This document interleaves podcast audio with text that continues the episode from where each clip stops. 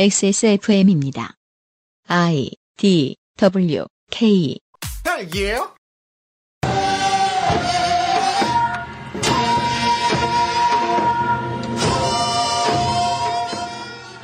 2020 추석 맞이 기사 읽기 놀이 라이트 버전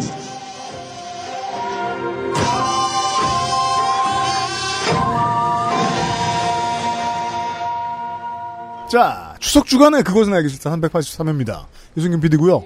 윤세민 에디터고요. 네, 안녕하십니까, 여러분. 어, 박지원 원장은 북에 얼마로 이면 합의를 했을까요? 진짜 기억난다. 삐. 대단하다.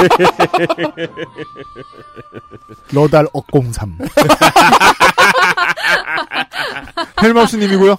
안녕하세요. 헬마우스입니다. 혹시 그 오해하시는 분들이 있을까봐 어, 치매 예방센터의 프로그램은 굉장히 잘 만든 프로그램이다. 네. 아, 그리고 치매 예방센터가 언론 매체들과 협업을 통해서 에, 이 프로그램을 전파하려고 하는 의도에 대해서는 저는 아주 적극적으로 찬성을 한다. 농민신문을 참고하십시오. 네. 네. 잠시 후에 오늘 준비되어 있는 기사들과 그리고 어, 우리는 헬마우스 코너잖아요. 어, 전반부는 기사고요. 후반부부터는 또 유튜브를 감상하실 시간입니다. 곧 시작하죠. 그것은 알기 싫다는 이달의 PC로 만나는 컴스테이션, 프랑스에서 온 비밀의 레시피 오뉴 마카롱, 1인 가구의 첫 번째 가구 아스케어 폴더 매트, 오늘을 행복하게 만드는 수제 간식 언제나 오란다에서 도와주고 있습니다. 마카롱의 시작은 프랑스였죠. 하지만 가장 맛있는 마카롱은 재밌게도 한국에서 만났어요. 촉촉한 식감, 은은한 달콤함. 알고 있던 마카롱과는 너무도 다른 특별한 느낌이었죠. 여러분도 이제 집에서 쉽게 만나볼 수 있어요. 네, 온유 마카롱이요. 입안 가득 프랑스의 달콤함 온유 마카롱 아이스케어와 함께 나 혼자 산다. 1인 가구 첫 번째 선택. 아이스케어 프리미엄 폴더 매트.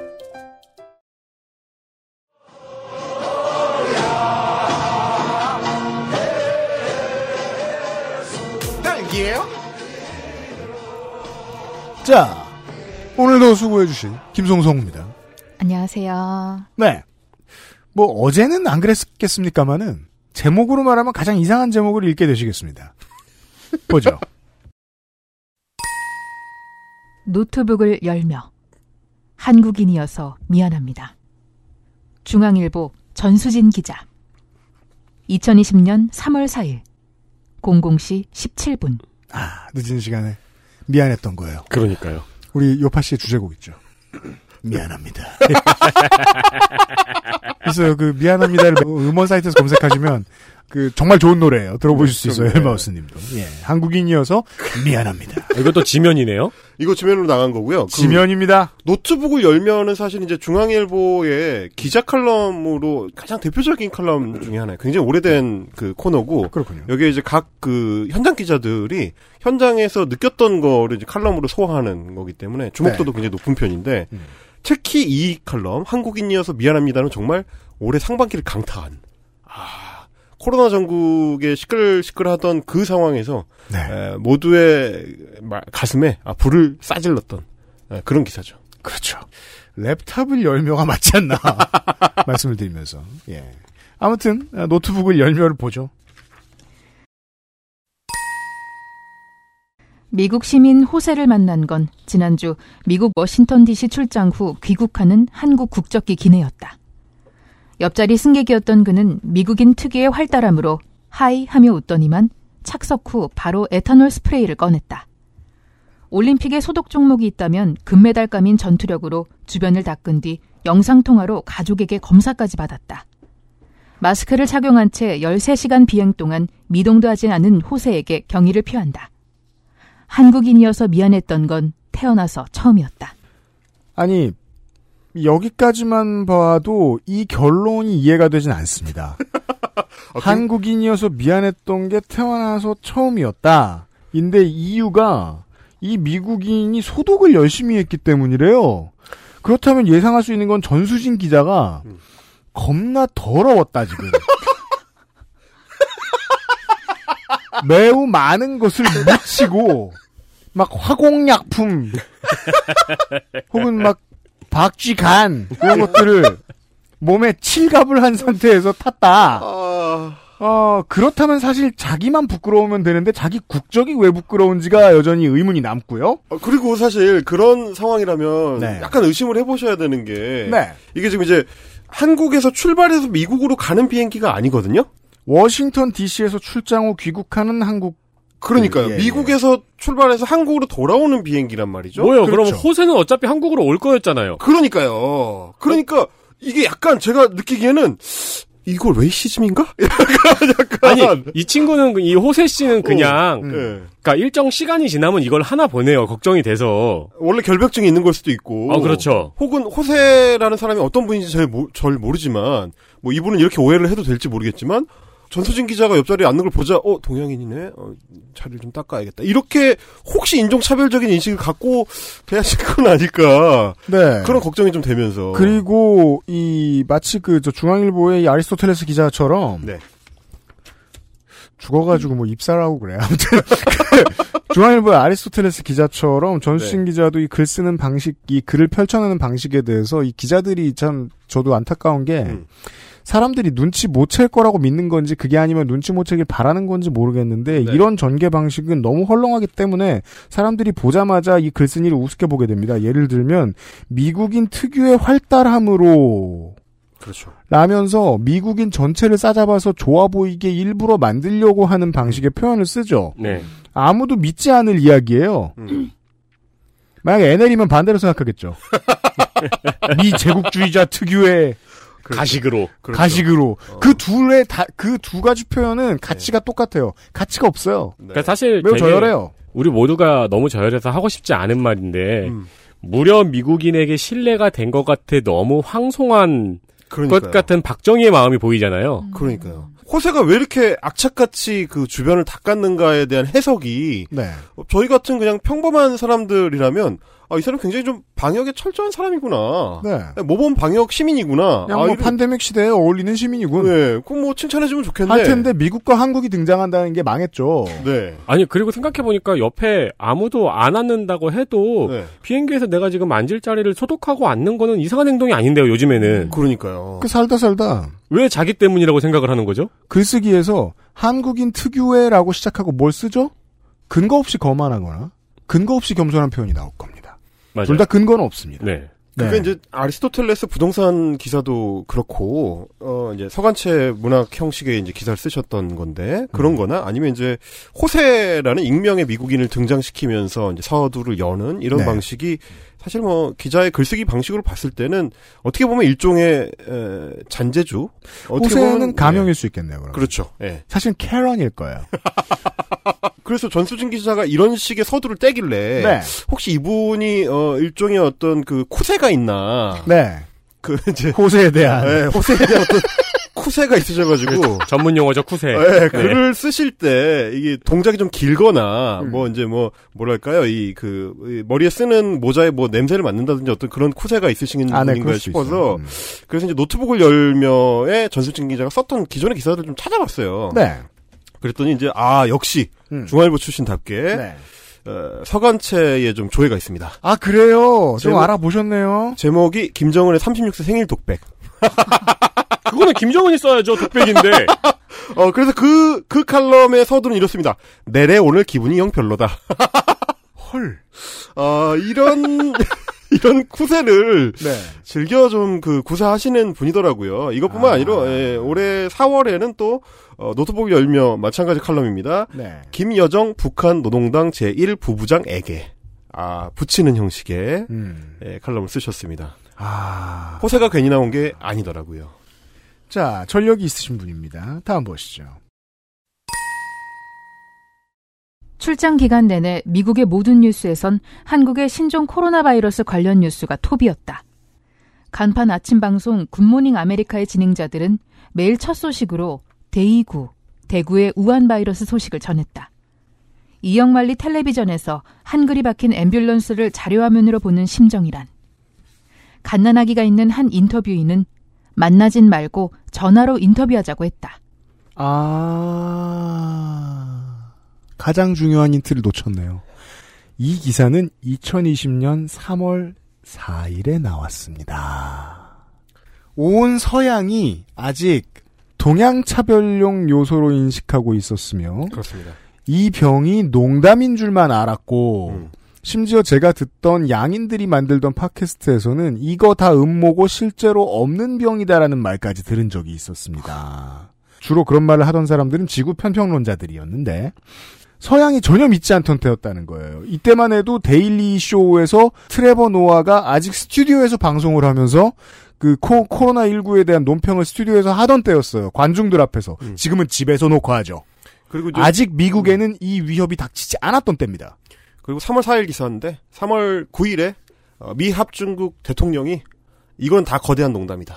라고 트위터에 공식적으로 발언을 하던 그 시기니까요. 이거 다 거짓말이다. 그렇습니다. 이거 네. 코로나19 바이러스 우리 미국인은 20명밖에 안 죽었다. 음. 독감보다도 약하다라는 발언을 하던 그 시점입니다. 이번 주에 이제 20만 명 사망자가 나왔는데 20명일 때 이런 말을 했던 대통령이 낸 결과라고 생각하면 시간이 지나서 보니까 앞뒤가 맞아 들어갑니다. 그렇죠. 네. 그러니까 자기들하고는 상관없는 먼 어떤 동아시아 지역에서 일어나고 있는 바이러스에 대한 문제를 인식할 때 음. 그러니까 어, 그 동아시아에서 온 기자는 만나주지도 않았다.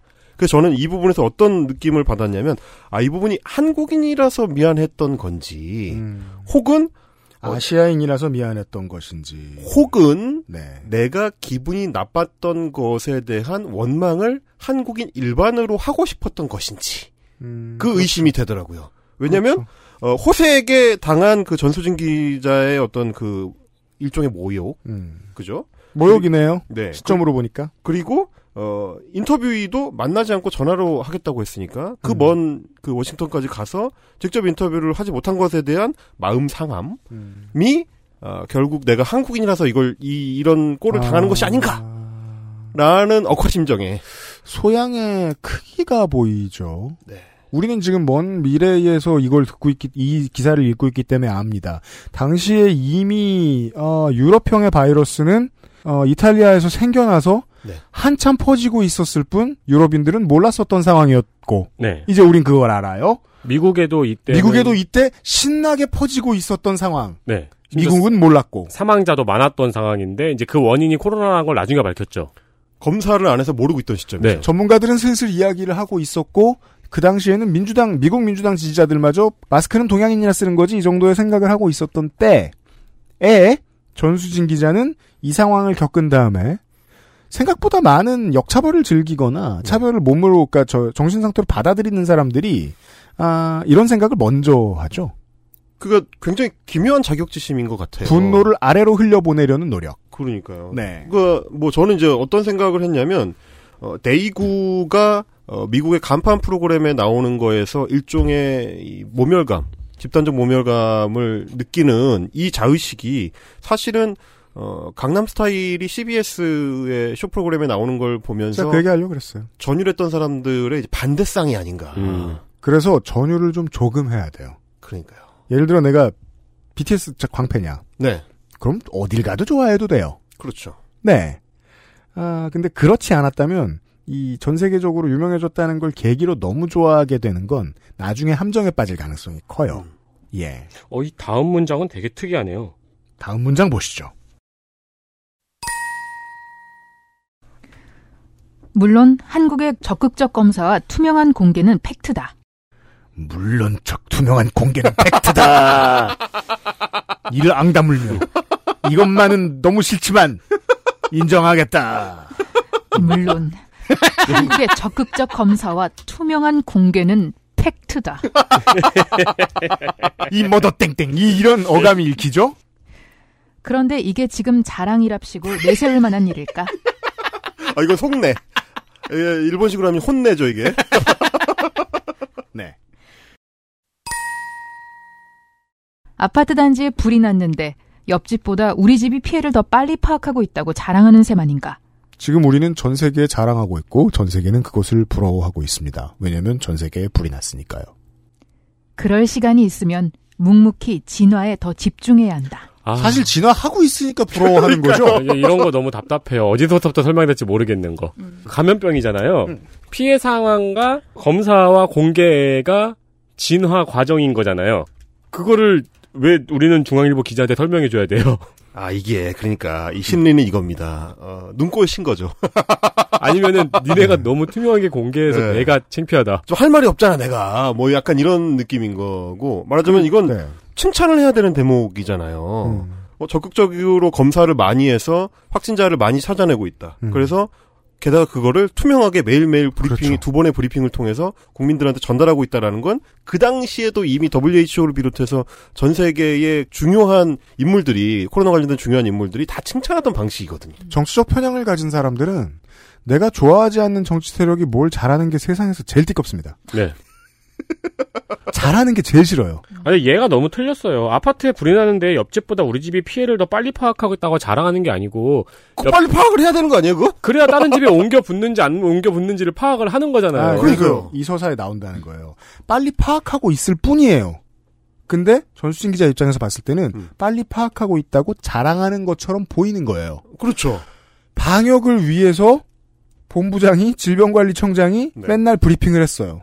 전수진 기자 입장에서는 자랑하는 걸로 보이는 거예요. 왜냐하면 잘하는 건 띠껍거든요. 어디 지금 불나는데 물을 끼얹어 자랑하냐? 아니, 예요. 그러니까요. 근데 사실은 이제 집에 불이 나서 119에 신고를 해가지고 소방관들이 출동을 했으면 제일 먼저 하는 거는 불이 어느 정도 규모로 지금 발생했는지. 그렇죠. 주방까지 붙었는지, 그러니까요. 안방까지 붙었는지. 그것부터 파악을 해야 어디서부터 진화를 어떤 식으로 해나갈지를 할 수가 있는 거니까. 왜 지금 고양이를 구해준 애를 칭찬해? 자랑하냐? 싫은 거예요. 아 정말 정치 정치 해석의 정치 평론의 코드는 상당 부분 띠꺼움으로 해석하셔야 됩니다. 정말 일기는 일기장에 썼으면 좋겠네요. 그 뒤집어서 자기가 싫어하는 세력이 정치를 못해서 안 좋은 결과가 나죠? 그러면 준엄하게 비판하는 척하지만 실제로는 뛸 듯이 좋아합니다. 음, 이건 일관된 코드입니다. 네. 다음 보시죠. 선진국 진입 목표는 당분간 있자. 아이쿠. 네. 출산율은 장기적으로 더 낮아질 판이다. 자, 다른 걸 가져옵니다. 재택근무와 휴교로 인한 워킹맘의 비명은 무자식 또는 무남편은 상팔자라는 믿음을 조용히 재확인시키는 중이다. 뭐 이거는 사실 뭐 일반적이고 어, 비극적인 사회의 일반 상황입니다만 본인 믿음과도 관련이 네. 굉장히 네. 깊은 것 같아요. 네. 대한민국 브랜드도 타격을 입었다. 아 이거 이쯤 되면 이거 대한민국 한 달 후하고 거의 동일한 지금 모든 게 반대 아니에요. 모든 게 반대. 결과론적으로는 그렇게 됐고 네. 그 초반에 미국 시민 호세와 만나는 장면에서부터 전수진 기자의 어떤 심리적 흐름을 추적을 해보면 음. 결국 자신이 미국에서 당했던 어떤 그 억울함 들이 네. 대한민국의 브랜드 타격으로까지 연결이 되는 네. 기묘한 논리적 흐름을 갖고 있는 칼럼입니다. 이게. 만약에 호세가 정말이지 네. 옆에 다른 인종이 앉았다면 소독을 안 했을 거라면 네. 모욕을 준 게 맞죠. 그랬으면 호세 잘못입니다. 그렇죠. 대한민국이 미안할 일이 아닙니다. 그렇죠. 심지어 저도 이제 해외여행을 예전에 지금 이제 코로나 시대 이전에 다녀보면 음. 보통 이제 우리가 뭐 게스트하우스 같은 데서 만나서 맥주 한 잔을 나누게 되는 미국인들은 음. 다른 전 세계의 다른 사람들한테 보통 사과를 합니다. 역으로. 음. 아, 우리의 대통령 때문에 미안하다. 그렇죠. 미국인 중에 이제 그 우리하고 코드가 좀 맞는 미국인. 음, 그렇죠. 네. 아, 트럼프였을 때도 미안했는데 음. 어, 제가 이제 배낭여행을 주로 많이 다니던 시절에는 이제 조지 W 부시였기 때문에 아 아들 부시. 네. 네, 그때도 이제 미국인들 미안했죠. 항상, 항상 미안했죠. 네.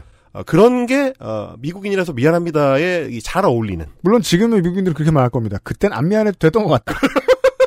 지금이 진짜 미안하다. 아 그렇죠. 그 그게 그게 이제 왜냐면 진심이 아니. 네. 2004년에 그 조지 W 부시가 실제로 그 재선이 되고 나서 그렇죠. 미국에서 그 단체 티 제작해가지고 입는 게 굉장히 유행을 한번 탄 적이 있거든요. 위아 쏘리라고. 그럼요. 네 그런 건 경우가 이제 어떤 특정 국적을 갖고 있어서 미안하다고 표현할 때 어느 정도는 뭐 유머러스하게 받아들일 수 있는 정도. 네. 이 경우는 아니다. 네. 매우 그렇습니다. 결론을 보죠.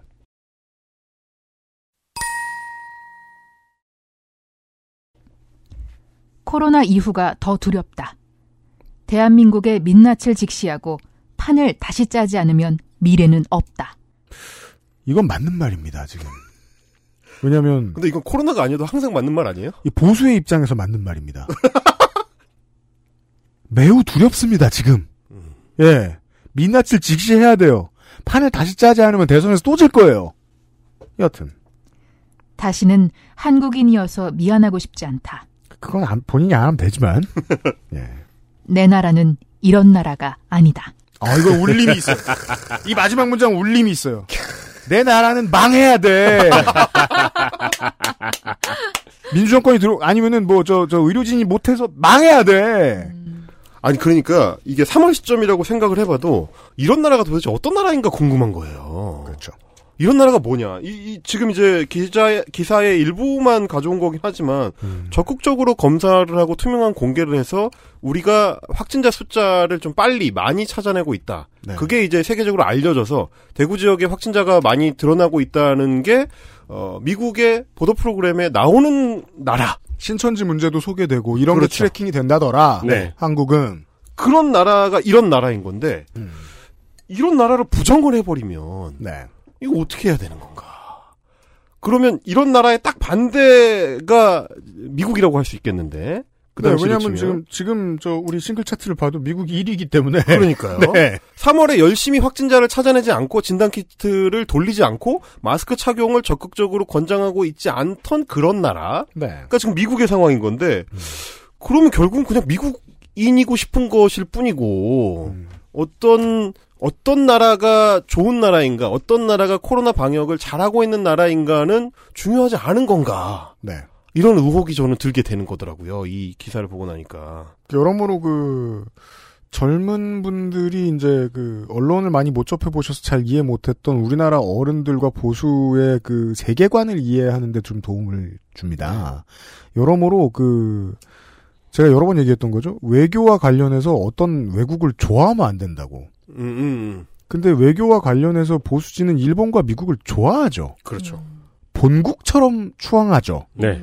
그리고 우리가 뭔가 총독부 식구들인 것처럼 행세하죠. 이 사람들은. 그렇죠. 한국이라는 식민지에 온 그런 정서를 많이 보여줍니다. 왜 우리 저뭐 출신 때문도 있겠지만은 우리 동네 어른들이 그 자식한테 편지를 쓸 때 꼭 그 주민등록에 있는 원래 우리나라 이름이 아니고 데이비드 이렇게 부르고요. 이거 영남 방언입니다. 우리 데이비드 어딨나?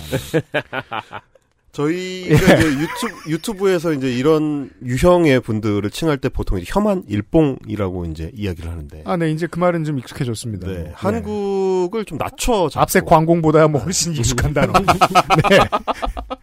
어, 낮춰 잡고 그 특정 자기들이 이제 규정한 어떤 선진국들을 선망하는 그렇죠. 이런 방식. 그게 굉장히 좀 일방적이거나 무논리적일 경우에 좀 문제가 심각해지는데 맞습니다. 이것도 결국은 컴플렉스의 반영인 것 같거든요. 네. 왜 거기서 미국인 호세에게 어떻게 보면 보기에 따라서 이 상황에 따라서는 인종주의일 수도 있는 어떤 행동에 대해서 오히려 그 옆에 앉아있던 한국인이 미안해해야 되는가 이 생각을 하지 않고 거꾸로 어 선진국 시민인 호세가 깔끔하게 주변을 닦는 걸 보니 어, 내가 한국에서 왔다는 말하자면 이 바이러스를 묻혀 왔을 수도 있을 것 같다는 어떤 자의식 그렇죠. 그래서 미안해야 된다는 이런 어떤 자의식. 결국은 컴플렉스의 반영. 결국은 네. 최초의 이게 이제 그 우리나라 욕 보이는 상황이 아니려면 네. 최초의 제 예측이 오를 겁니다. 당시 전수진 기자의 행색을 확인해야 됩니다. 뭐, 뭐, 머드 축제에 갔다가 바로 비행기를 탄 날이었다. 아, 보령, 그러니까 보령에 네. 들렀다가 인천으로 갔다. 아, 막 어디 그죠? 어디 조개구이집에서 모래도 이렇게 얹고 오고 막 그 술이 안 깬 거야. 그 사실 굉장히 옛날 마인드예요. 어떻게 보면 그 이제 어르신들이 너는 이렇게 너무 부끄럽게 어디 밖에 나가가지고 집안 그 시끄러운 얘기하고 다니고 막 그러, 그러냐 이제 이런 얘기인 거죠. 네. 자기 자신을 칭할 때가 아니고서는 남 부끄럽게라는 말씀은 안 돼요. 그러니까 네. 어 대구에서 신천지 이 교회를 중심으로 해가지고 어, 방역이 잘 안 되고 있는 상황 같은 거 아니 잘 안 되고 있는 게 아니죠. 굉장히 잘 되고 있는 거죠. 음. 어 그걸 대상으로 해가지고 확진자를 많이 찾아내고 있는 상황 은 부끄러워해야지 이거를 이렇게 밖에다가 이 동네방네 이렇게 떠들고 막 공개하고 이러면 어, 옆에 있는 내가 부끄럽지 않느냐. 아니, 그리고 되게 못됐네요. 이 때 상황을 지금 제가 머릿속에 그려보니까 네. 되게 못됐네요. 그러니까 이때 지금 대구의 코로나 때문에 난리가 났던 상황. 그래가지고 국가에서도 전력을 다했었고, 질본에서도 전력을 다하고, 매일 상황을 브리핑해주고 있던 상황에서 이 전수진 기자가 그때 생각했던 거는 그냥 다른 나라에 쪽팔리다는 생각? 그렇죠. 그리고 뭘 저렇게 유난스럽게 자랑하냐는 생각부터 한 거잖아요. 음. 지금 국가는 난리가 나 있었던 상황에서.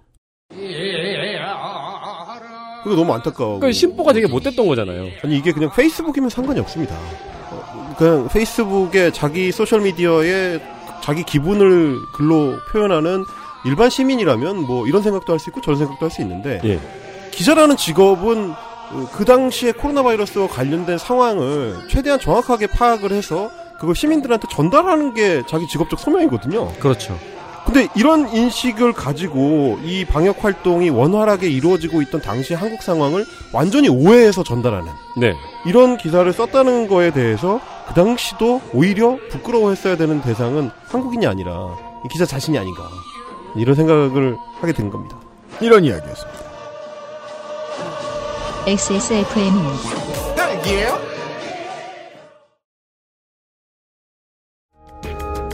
컴퓨터가 아니어도 중고 제품은 중수 이상만 구입하는 것이 좋습니다. 안심할 만한 애프터 서비스 기간이 필요하시다면 가격은 컴스테이션이 고민하겠습니다. 컴스테이션에 들려주십시오. 주식회사 컴스테이션.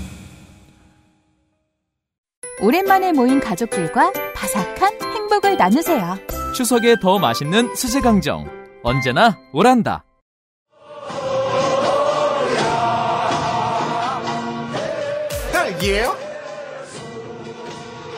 이번 주에 읽어드리는 마지막 기사.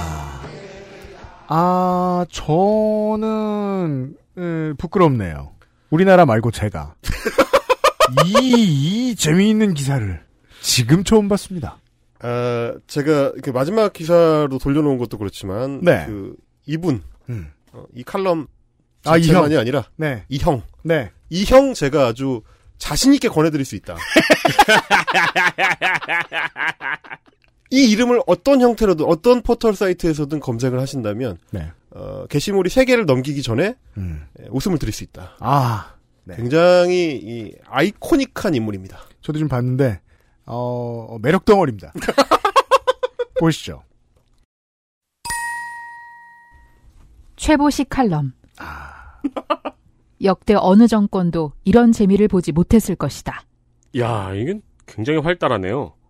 뭐, overjoyed. 네, 제, 제목이 굉장히 활달하지 않아요? 이게 미국인 특유의 활달함인데? 그러니까 뭐 겁나 재밌는 걸 소개해 줄 것 같아요. 무슨 재미를 봤다는 거죠? 조선일보 최보식 선임 기자. 입력 2020년 9월 18일 3시 20분. 수정 2020년 9월 18일 7시 20분. 댓글 120개. 아, 네. 초기, 그, 그 보통, 언론사에서는 댓글 잘 안 쓰는데, 음. 성지죠, 이쯤 되면. 활발한 기사죠. 그리고 그, 이게, 한동안 지적 안 하다 지적하고 싶어지는 건데, 이게 왜냐면은, 우리 헬마우스님 같은, 어, 방송국 출신 인사가 지금 앉아 있기 때문에, 어, credit을 쓰고 byline을 쓸 때, 선임 기자, 대기자, 이런 노친네들이 꼭 계급을 적습니다. 음, 이거 상당히 헐하고 부, 부끄러 한국인님이 부끄럽고 되게 구린 짓입니다. 이게 좀 알았으면 좋겠어요. 그게 이제 뭐 아까 노트북을 열며 이게 말씀드릴 때도 그랬습니다만 이제 기자로서의 저- 기에만 집중하는 사람들. 복습할까요? 네. 랩탑을 열며 아무튼 뭐 속된 말로 이제 잔재주에만 자꾸 집중하시는 분들하고 다르게 네. 뭐 제가 좋아하는 이제 칼럼니스트인 권석찬 기자나 이런 분들은 네. 이런 식의 뭐 서간체라든지 음. 막 던지는 이런 방식의 잔재주 잘 안 부리고도 충분히 좋은 칼럼을 쓸수 있는데 아, 기본기로도 개소리를 할 수 있다. 그, 아, 저, 그 반대가 더 맞죠. 우리가 네. 보통 이런 서간차라든가 편지 형식이라든가 쓸데없는 잔재주로 칼럼을 음. 썼을 때 우리가 비웃을 준비를 하는데 그러니까요. 그걸 안 쓰고 제대로 된 문체로 칼럼을 썼는데도 웃긴 게 나온다면 찐이다. 아, 아, 그렇죠. 거기에 가장 잘 어울리는 분이 이분입니다. 최고식 선생님. 아, 그러니까 그 저 저 정통파 우환이에요. 예. 아, 그러니까 케이티 페리 노래 말고 아델로 가자. 네. 예. 아델 가창력으로만 승부하는. 그렇죠. 그렇죠.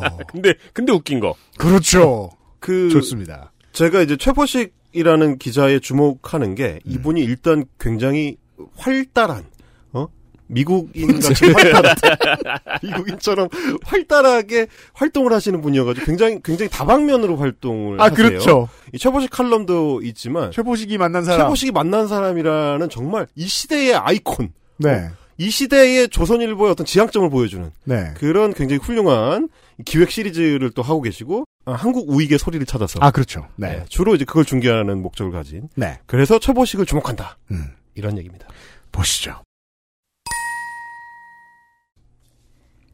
염색물이 빠져 흰머리 숱이 늘어나는 정은경 질병관리청장을 보면 안쓰러움이 없지 않다. 그녀는 날마다 신규 확진자 몇 명, 이 중 몇 명은 감염 경로 파악 안 된다고 8개월째 똑같은 브리핑을 하고 있다. 언제까지 이렇게 할지 본인도 모를 것이다. 음, 충격적입니다. 브리핑을 잘 안 듣는다. 물론 선임 기자쯤 되면 열심히 안 보고 싶겠죠. 그게 너무 충격적이에요. 8개월째 똑같은 적이 없어. 아, 진짜 도대체 이해할 수가 없는 말이거든요. 첫 문단이 얼마나 칼럼에서 중요한데. 아니 5월 첫 주에 어린이 브리핑 안 봤어? 그 재밌는 걸? 아니 그리고 어, 상황이 이렇게 되는데 그 브리핑을 하기 위해서 그 뒤에 얼마나 많은 노동과 확인 작업이 있다는 그러니까요. 거를 이거를 우리가 조선일보 선임 기자한테 설명을 해줘야 되냐고요. 그 못된 못된 상관이죠. 표현형 다른 거 가져오라고 그쵸. 문서 집어 던지는. 이게 아니- 이제 그래프 그리는 공대상한테 야 그럼 그림 잘 그려야겠네라고 얘기한 거랑 똑같은 거잖아요 지금. 아니 똑같은 논설위원급이라도 권석천 기자 같은 경우는 이 법원 기사를 쓸 때는 실제로 법원에 방청을 가가지고 이제 취재를 했었습니다. 음. 뭐 그게 이제 기자의 어떤 기본 자세일 것 같은데 네.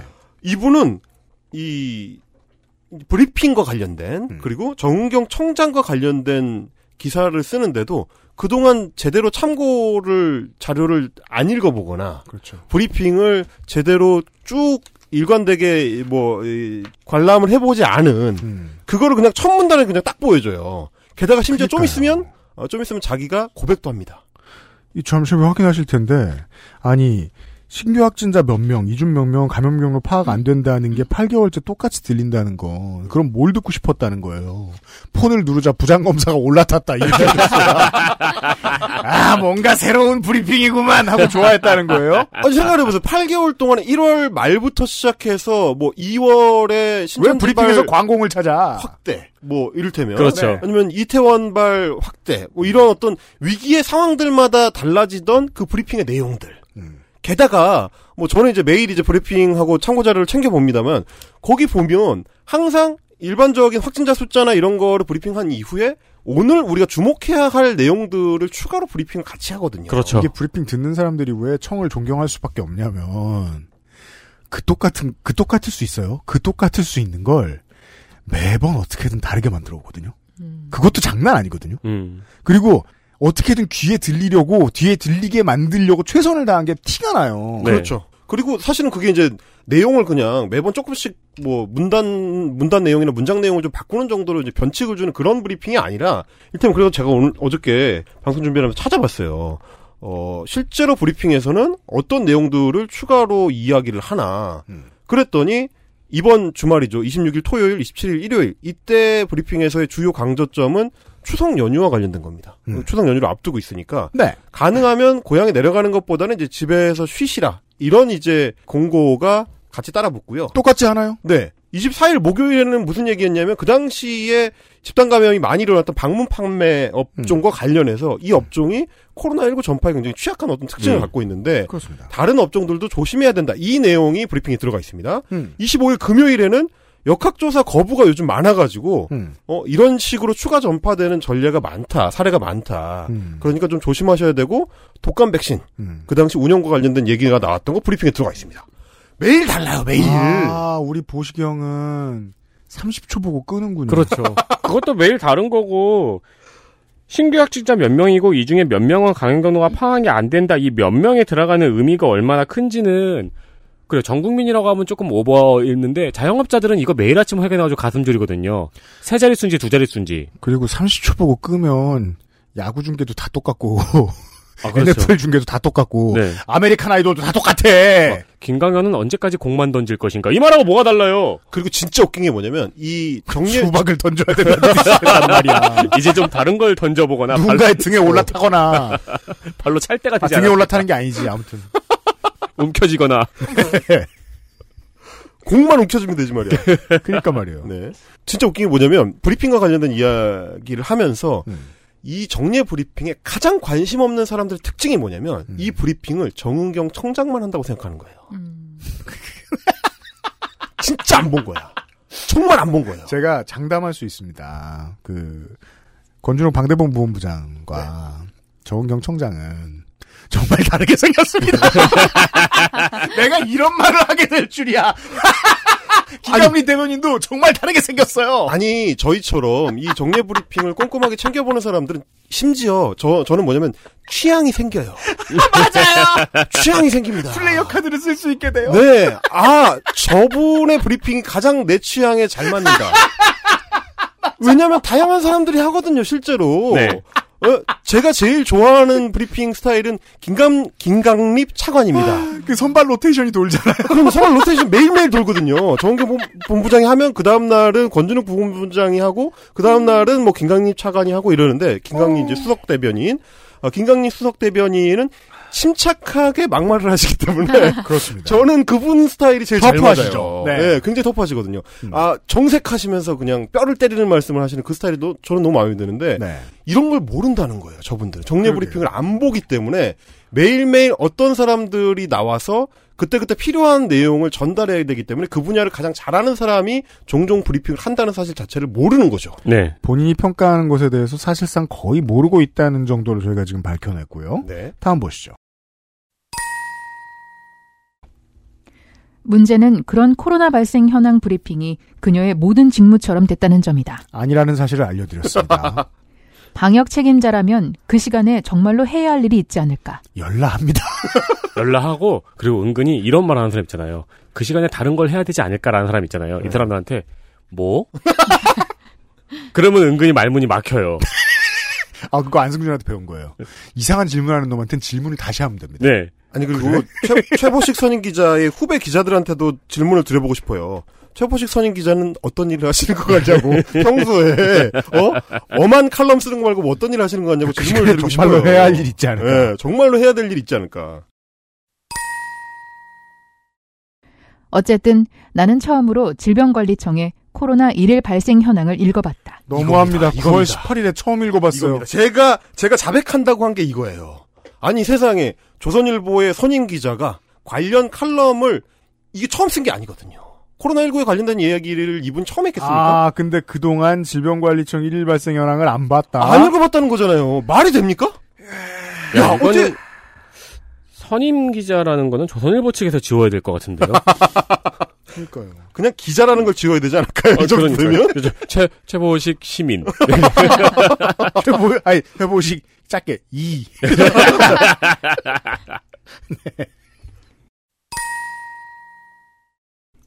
예상 밖에도 첫째 항목으로 서울 도심 집회 관련이 나왔다. 방송 등이 여기에 근거해 광화문 집회발 확진자를 한 달 넘게 보도하고 있었던 셈이다. 일단 예상 밖에 도라는 말이 틀렸습니다. 왜냐하면 예상을 하기엔 아는 게 없고요.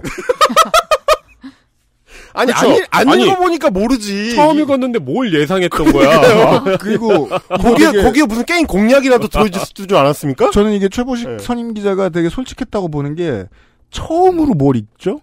그러면 자기 편향대로 봐요. 그렇죠. 자기 편향에 따라서 무엇이 무엇입니까? 서울 도심 집회 관련 발생 현황 자료가 나오자마자 생각했던 건, 아, 이것이 여론을 비틀고 있구나. 음, 본능대로 움직인 거예요? 그런 식으로 생각을 하신 거예요. 네. 그런데 그런데 실제로 그 정례 브리핑과 그 일일 발생 현황을 매일 보는 제 입장에서 보자면 말이죠. 음.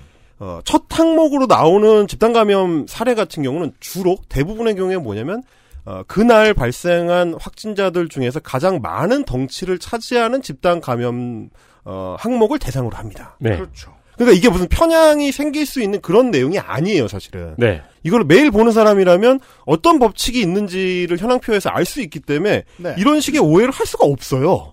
그러니까 이 양반이 평소에 좀 챙겨봤더라면 쓰지 않아도 될 칼럼을 지금 쓰고 있다. 음. 이렇게 되는 거죠. 그렇습니다. 우리가 지금 그, 그, 저, 준비는 해오시고 얘기 안 해주신 게 있는데 헬마우스님이 정은경 본부장이 하루 동안 뭘 하는가 궁금하면 검색해 보십시오. 어, 제가 제가 그래서 아, 본부장 아니 정은경 청장이 24시 이렇게 검색해 보시면 줄줄이 나옵니다. 찾아봤습니다. 그러니까 저희가 지금 표로 보고 있는데 7시부터 밤 12시까지 할 일 겁나 많고 계속 하고 있습니다. 그러니까 이 오해하시는 분들 저녁은 밥차에서 드신다네요. 점심 저녁 다 밥차에서 드십니다. 네. 예. 그렇게 바쁘게 돌아가는 사람을 대상으로 자기 오해를 확인하는 것만이 목적인 칼럼을 쓰고 있다. 실제로 이런 기자들이 많고요. 네. 다음 보시죠.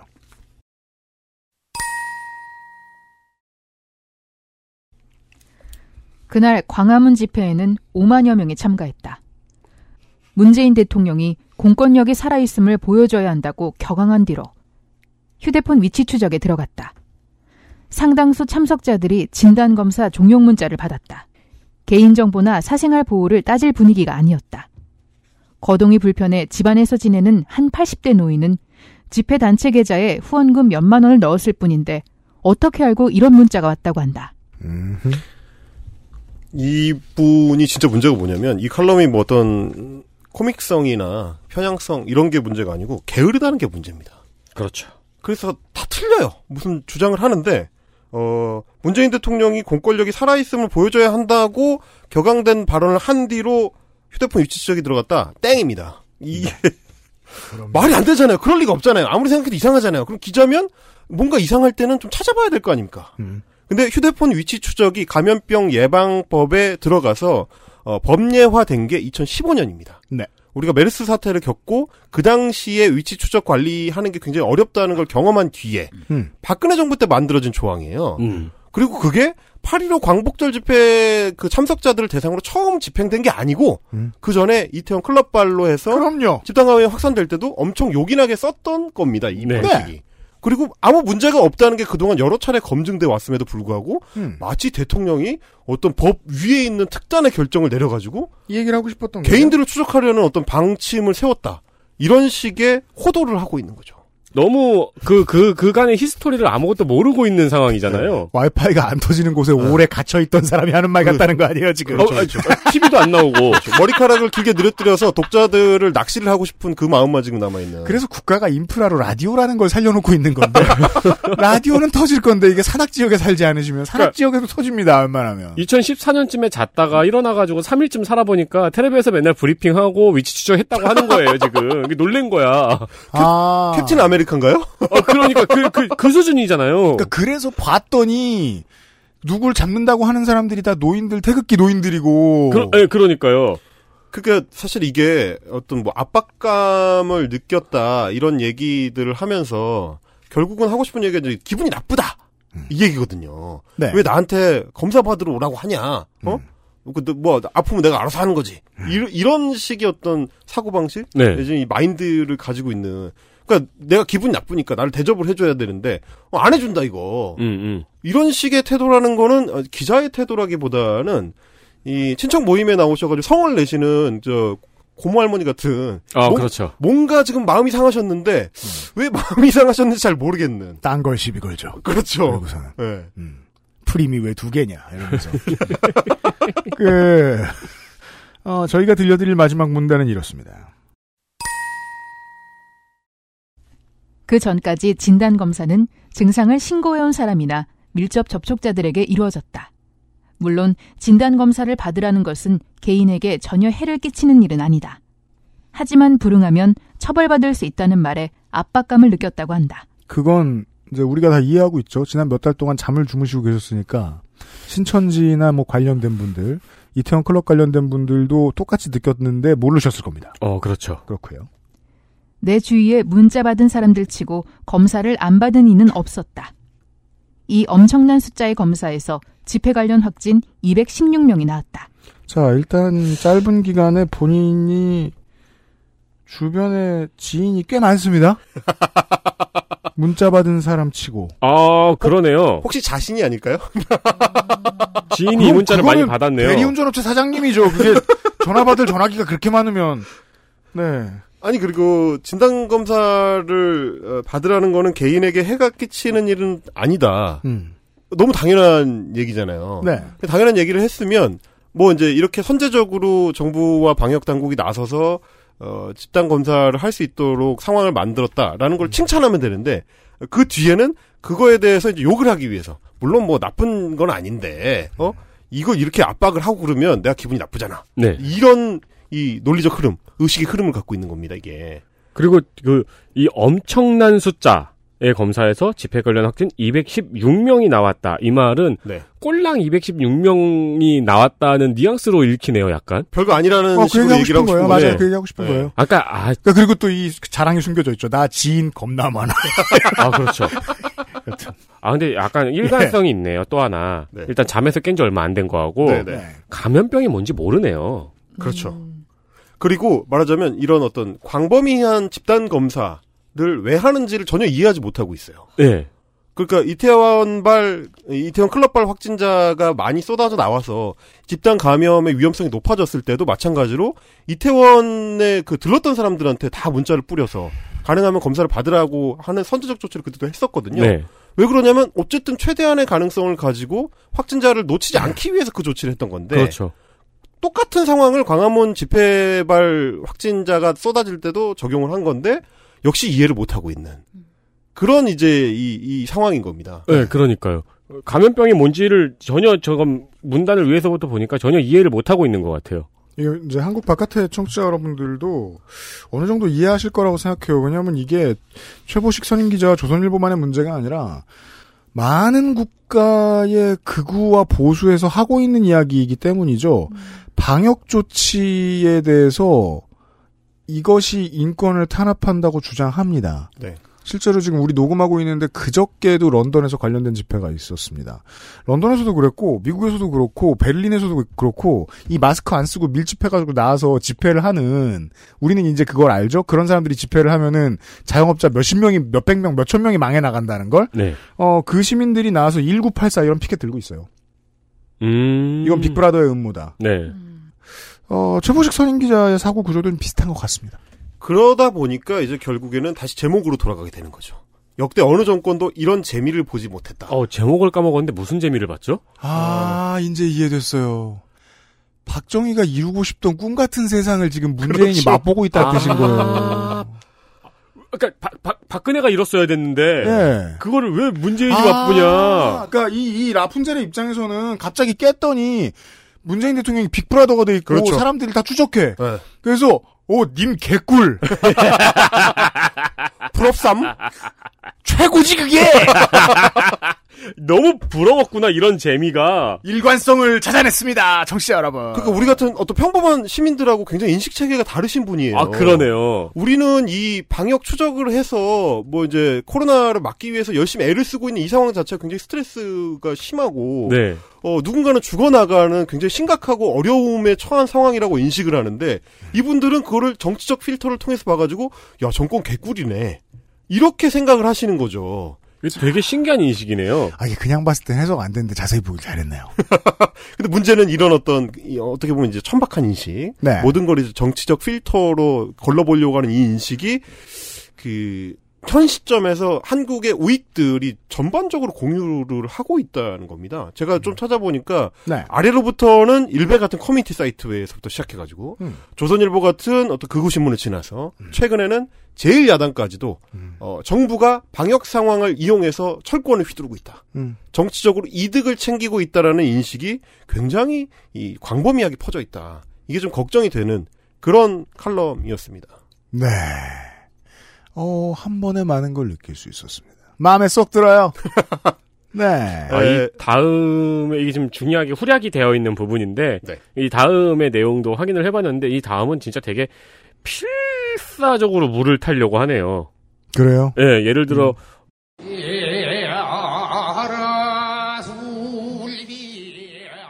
그렇다면 광화문에서 감염된 사람을 감염시킨 이들은 어디서 감염됐다는 것인가? 이게 그런 식으로 계속 물을 타려고 하는 거예요. 아, 그것도 정례 브리핑 현황을 꼼꼼히 아- 안 보셔서 그래요. 다, 다 적혀 있어요. 그리고 구청 홈페이지나 구청이 네이버 블로그도 만들거든요. 그럼요. 들어가면 다 동선 써, 써놓습니다. 아니 그리고 저 저 저 저 비상조치 그 문자 오는 거 꺼놓지 마시고 좀 켜놓으세요 기자님. 거기 다 적혀 있어요. 부디 그러시길 바랍니다. 네. 지하철 감염은 왜 없는가 알아봐야 한다. 여기까지가 올 추석에. 그것도 브리핑에서 다 설명하는데. 기사 읽기였습니다. 김동성 수고 많으셨습니다. 수고했습니다. XSFM입니다. 딸기예요?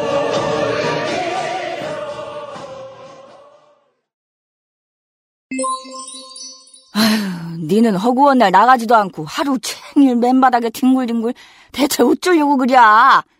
이거 깔아 백일랑 엄마의 사랑처럼 진한 10중 고밀도 압축 내장폼 알스케어 프리미엄 폴더 매트 여러분도 이제 집에서 쉽게 만나볼 수 있어요. 네, 온유 마카롱이요. 입안 가득 프랑스의 달콤함. 온유 마카롱.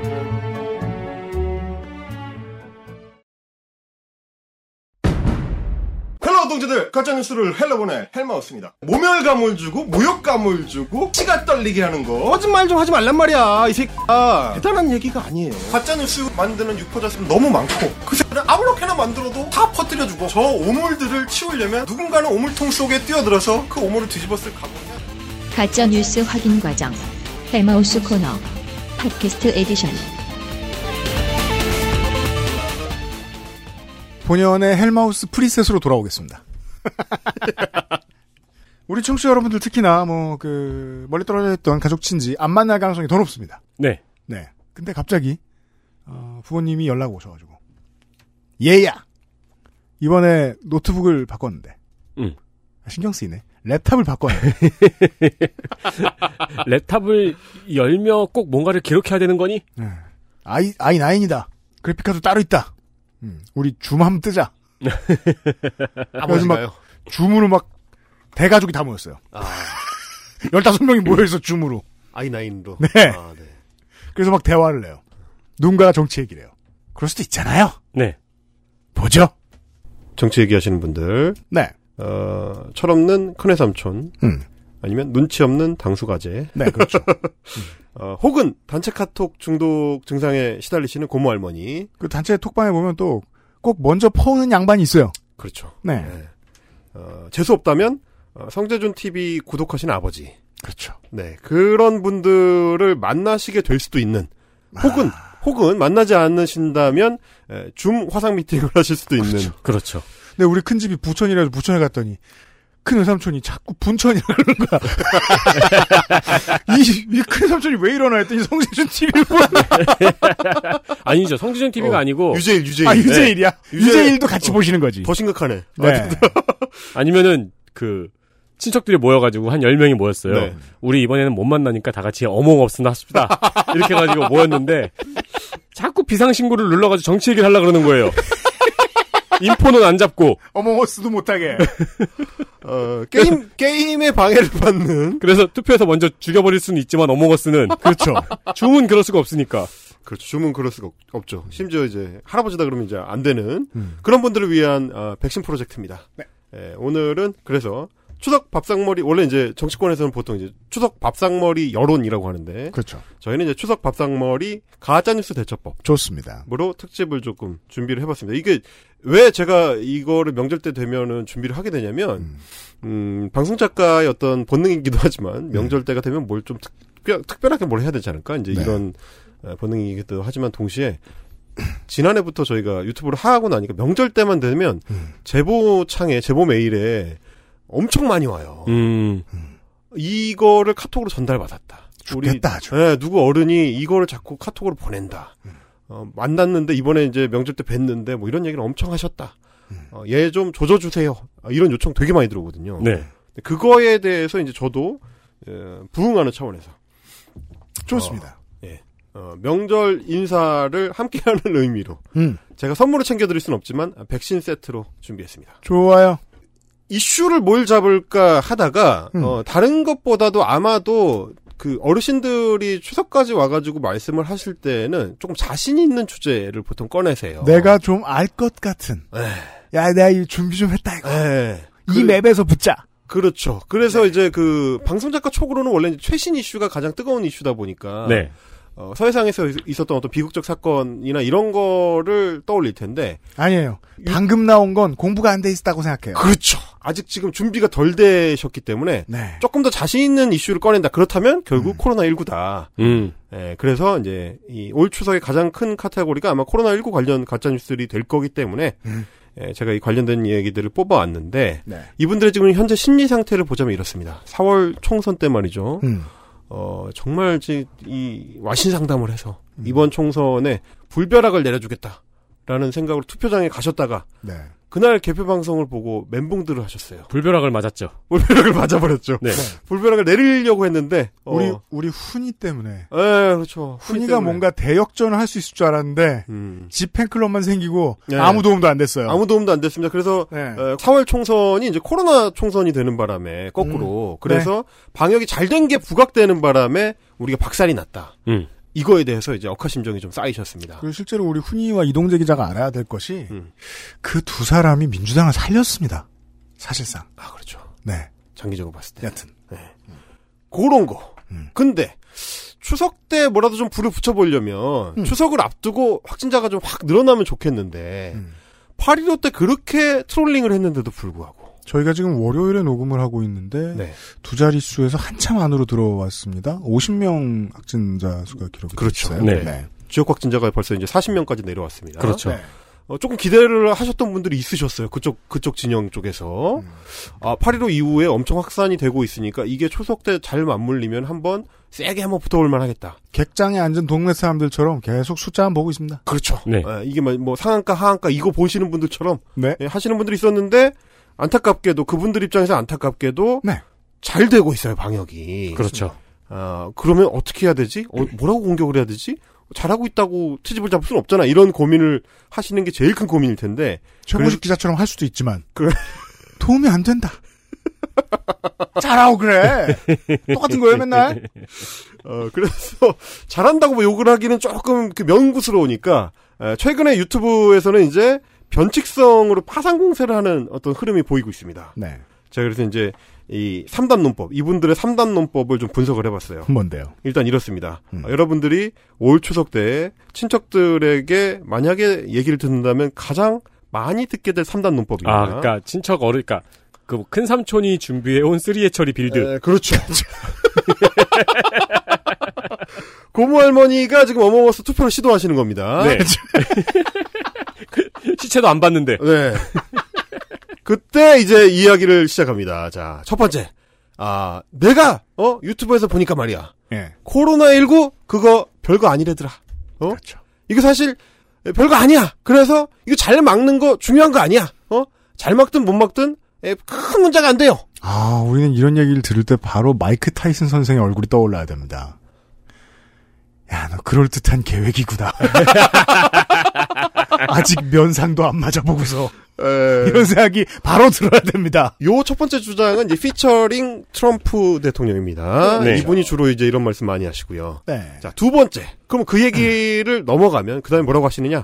자, 한국처럼 빡빡하게 방역하는 거 이거 global standard 아니야, 이거. 어? 딴 나라들은 한국처럼 심하게 안 하는데도 훨씬 더 잘하고 있다.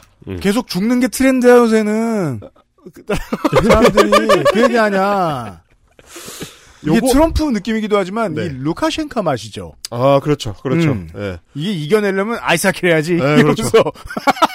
요거는 최근에 이제 그 유튜브에서 피처링은 이제 스웨덴, 스웨덴 정부하고 아, 이제 네. 하고 음. 있는 고고고. 아, 이 스웨덴 정부가 너무 많이 억울할 상황입니다. 굉장히 억울하죠. 실책은 낮지만 어. 이런 극우적인 믿음 때문에 한게 네. 아니란 말이에요. 한국의 극우 유튜버들이 이런 식으로 수입해다가 쓸 줄은 몰랐던 거죠, 사실은. 예? 그렇죠. 뭐 사실 몰라도 되고요. 아, 그렇죠. 왜냐면 아직도 모를 거예요. 네. 그러니까 그럼 보리스 존슨 총리도 네. 여기에 매력을 느꼈다가 음. 지가 걸려보고 쏙 들어갔잖아요. 그렇죠. 아니라는 거 알거든요. 아, 아프다 얘들아! 너무 이러면서. 재밌던 게 몇 군데에서 그 전화하고 화상 인터뷰를 영국 교민들 하시는 걸 들었어요. 제가 두세 걸, 두세 개를. 근데 독특한 공통점이 있는 거예요. 보리스 존슨 총리를 한국말로 하시죠. 음. 영국 교민인데. 네. 보리스 존슨 총리를 존슨 총리라고 안 해요. 보리스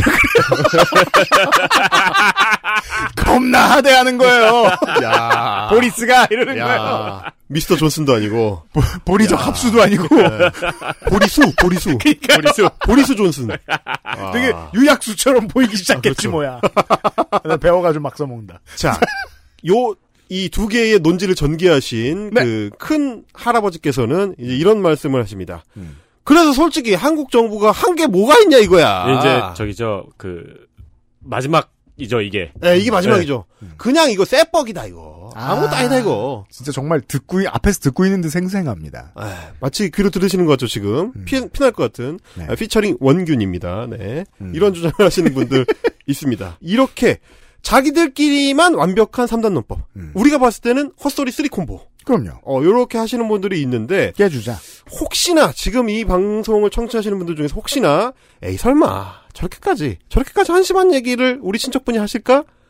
오산입니다. 그러고서 끄고 딴 거 들으시다가 돌아오시는 길에 눈물을 흘리시죠. 어, 주화인마에 빠지실 수가 있습니다. 그렇죠. 돌아오시는 길에 틀어보니까 저희가 정답을 막 줄줄 말하고 있으니까. 그때 그 원실 다 들을 걸 네. 후회하실 수가 있습니다. 소름이 돋을 거예요. 예, 꼭 들으셔야 됩니다. 아까 그 말이잖아. 그러니까 밀린 요파 씨 들으시기 전에. 자. 자, 가보겠습니다. 음. 첫 번째 논지입니다. 코로나19 별거 아니다. 음. 자, 그래서 이분들 뭐랑 비교를 하시냐면, 이 코로나19 이거는 얼마나 별거 아니냐면, 독감이랑 비슷한 수준의 가벼운 병이다. 물론, 저의 일단 첫 번째 논란 포인트는 뭐냐면, 독감을 가벼운 병 취급한다는 건데, 음. 이분들이 자꾸 이제 독감이랑 비교하면서 별거 아니라고 하시는 것 자체가 저는 충격이에요. 네. 이게 저는 2, 3월만 해도 네. 이런 해석도 할 수 있었다고 봐요. 음. 정치 해석의 영역에서는 왜냐면은 2, 3월에는 우리나라가 코로나19 때문에 무너질 것이 99% 분명했기 때문에 네. 보수 세력에서는 이게 진짜 심각한 일이고 큰일 났다. 맞아요.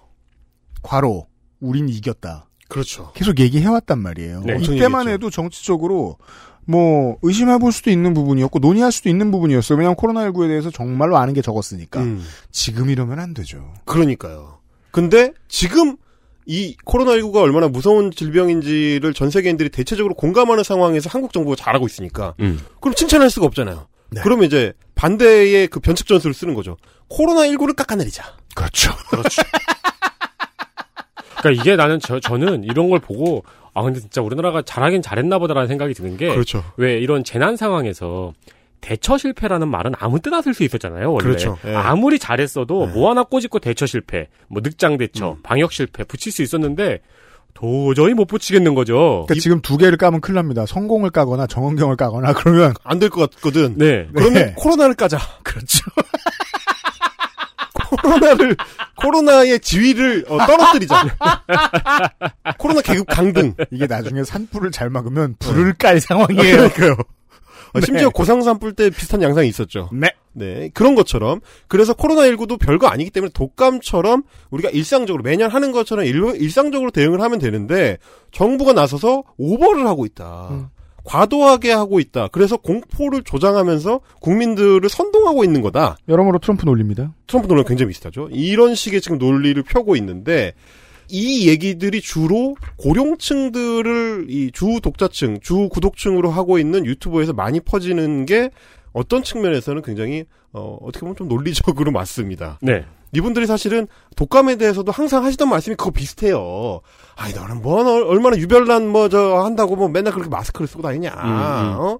야 감기에 뭐저 예방 주사까지 맞아. 그거 조금 앓다가 지나가면 되는 거야. 다 그래. 그 병원 가서 약 달라고 하면 돼요. 이런 식으로 항상 독감 유행 때도 그러셨기 때문에 네. 코로나에도 비슷한 지금 말씀들을 하고 계신 거예요. 인류는 경험을 한 번밖에 할 수 없는 게 있는데 그게 죽음이거든요. 네. 안 죽으면 죽어본 적이 없는 사람입니다. 그렇죠. 네. 어른들이 병을 안 무서워하는 이유가 그렇게 설명됩니다. 그러니까요. 지금 노령층들이 6.25 전쟁을 무섭지 않아 하는 거랑 비슷한 거죠. 네. 실제로 안 겪어봤으니까. 네. 지금 그거랑 비슷한 말씀을 하시는 분이 아, 8.15 집회 국민 비대위라는 조직이 있습니다. 네. 거기에 이제 최인식 사무총장이라는 분인데 아, 마치 마치 우리 작은 할아버지의 음성인 것 같은. 아, 그렇죠. 직접 내가 지금 밥상 건너편에서 얘기를 듣고 있는 것 같은. 우리 고향에 따라 똑같이 들릴 수도 있다. 그렇습니다. 이 억양을 한번 들어보십시오. 한번. 독감으로 2천명씩 한 해에 사망을 합니다. 독감 핑계대고 선거 안 하고 독감 핑계대고 다른 법을 일괄 금지시키고 행위를 금지하면 그건 독재국가죠. 자, 일단 네. 어, 사망자를 최소화시켰기 때문에 할 수 있는 비난이고요. 그렇죠. 예. 귀에 쟁쟁한 당숙아재 목소리 같은. 아, 그러네요. 예. 약간 반병쯤 됐을 때 flow예요.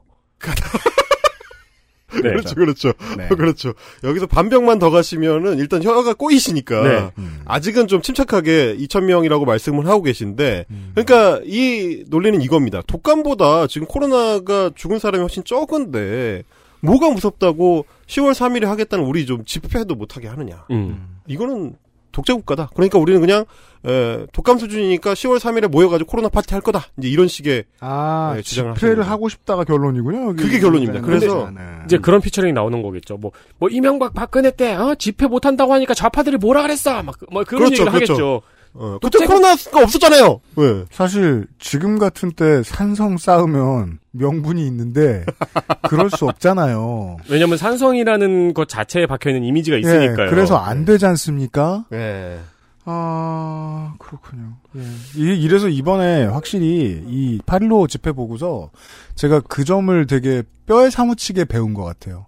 정치란 물에 빠진 사람 구해줬을 때 보따리 찾아줘야 되는 일이 맞다. 음, 매우 맞다. 네. 예. 마치 시험 응시를 안 해놓고 우리한테 사과하라고 하는 의대생들처럼. 아, 정확히는. 아, 봐주면 될 거 아니야.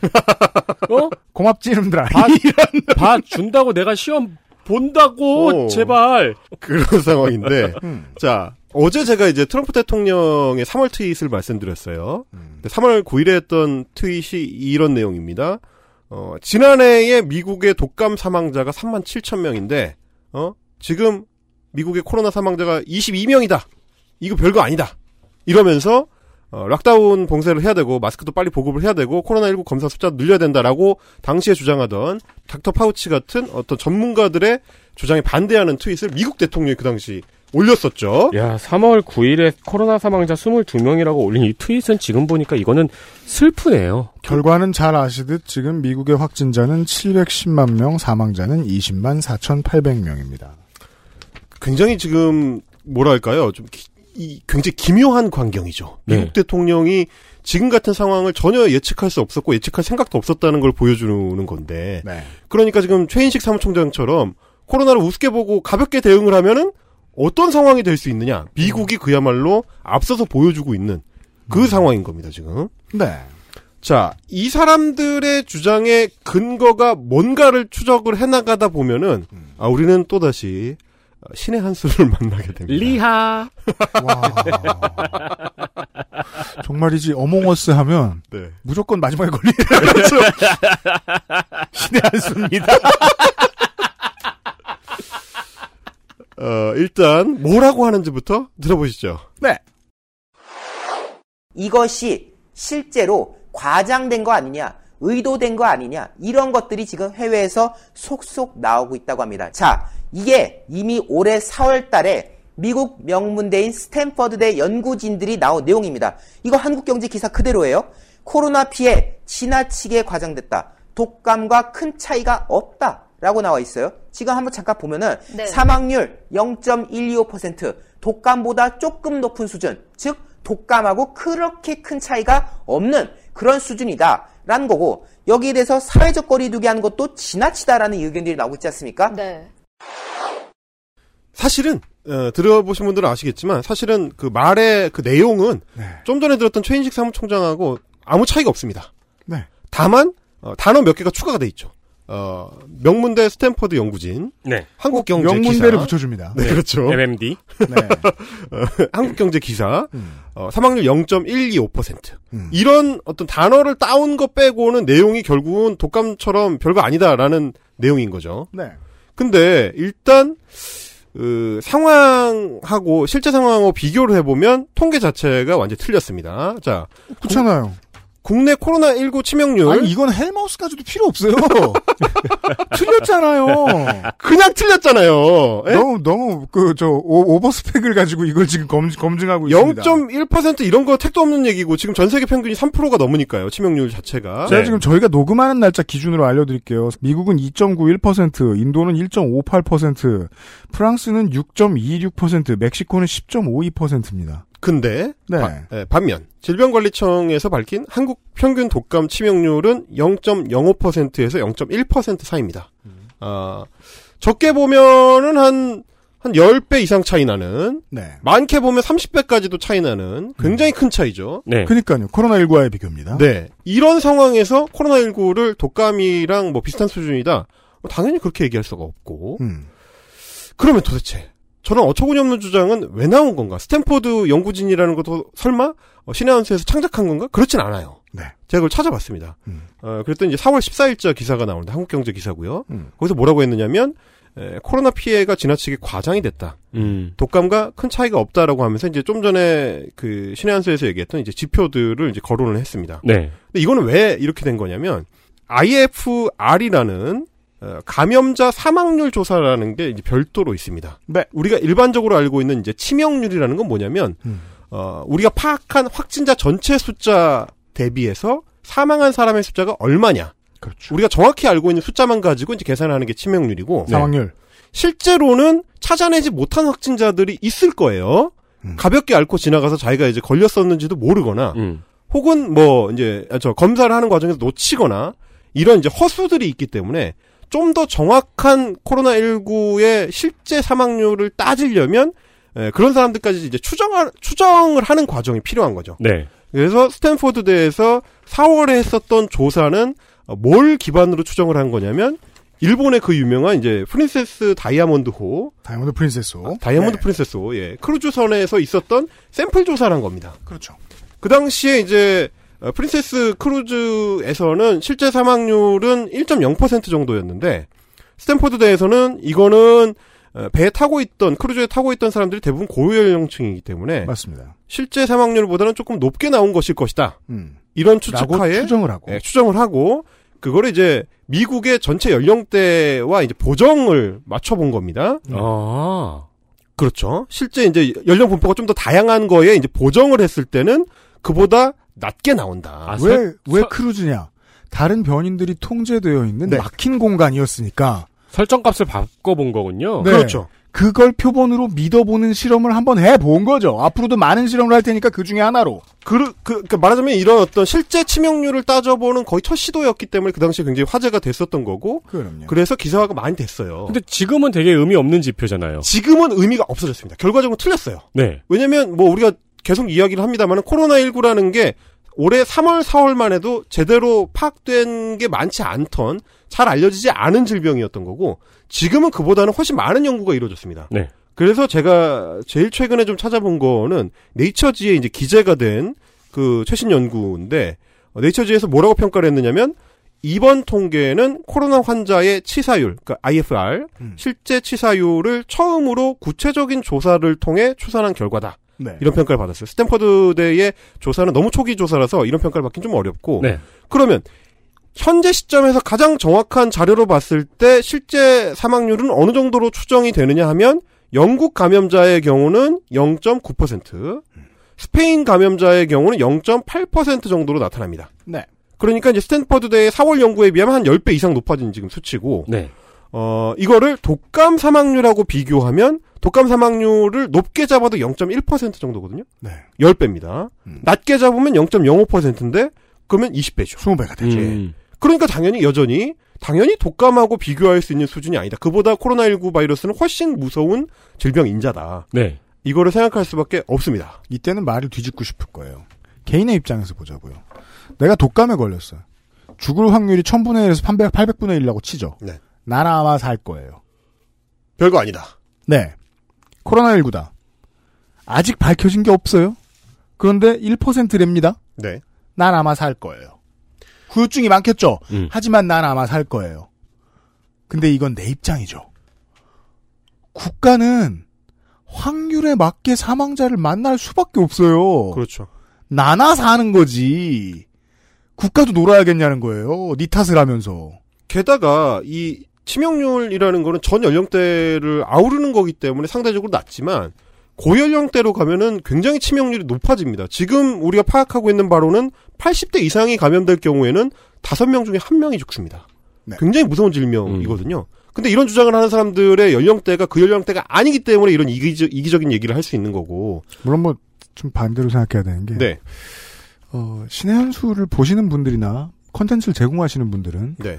걸리면 사망률이 꽤 높습니다. 그러니까요. 지금까지 나온 바에 의하면. 네. 그러니까 이 유튜브 채널들은 지금 자기네 구독자를 배신하고 있는 거예요. 어떻게 보면. 네. 그런 측면까지도 같이 봐야 하는 주장을 어, 추석 밥상머리에서 당소 과제가 하실 수 있다. 이건 ISIS가 지하드를 외칠 때 애기들한테 하는 말하고 비슷합니다. 너네들 나가서 죽는 건 문제가 아니다. 그렇죠. 사실은 그 의미를 품고 있잖아요. 난 안 죽으니까. 라는 네. 셈인 거거든요, 이거. 네. 그거를 염두에 두시고 밥상머리에서 회전을 벌이시기를. 첫 번째 이슈였습니다. 네. 그렇습니다. 자, 첫 번째 이슈를 확인하셨습니다. XSFM입니다. 딸기예요? 어렸을 때 많이 보던 과자 있잖아요. 딱 그 식감, 그 맛. 먹기 전엔 저도 그런 줄 알았죠. 근데 처음 씹는데, 어, 뭐지? 했어요. 왜 안 딱딱한 거지? 어, 근데 왜 달지 않고 담백한 거지? 손을 한번 대면 나도 모르게 계속 먹는 거 있죠? 이 맛있는 거, 이거 뭐예요? 시작하면 멈출 수 없다. 잘 만든 수제 강정. 언제나 우란다. 고민 없이 케미가 좋은 최신 PC를 만들고 싶을 땐 액세스몰에서 컴스테이션 이달의 PC를 고려해 주십시오. 주식회사 컴스테이션 아까 좀 전에 말씀드린 대로 이 두 번째의 이 많은 어르신들이 카톡방에서 보셨을 혹은 유튜브에서 보셨을 것은 스웨덴은 방에 와니까 네. 아 시원하게 잘 막았대더라. 네. 음. 이것에 대한 대비법을 내일 확인하시죠. 어, 오늘 어른들 만났다. 별 수 없고요. 아, 그렇죠. 네. 아, 근데, 그리고, 내일 전화해 뭐라 그, 그, 싸우지 마세요.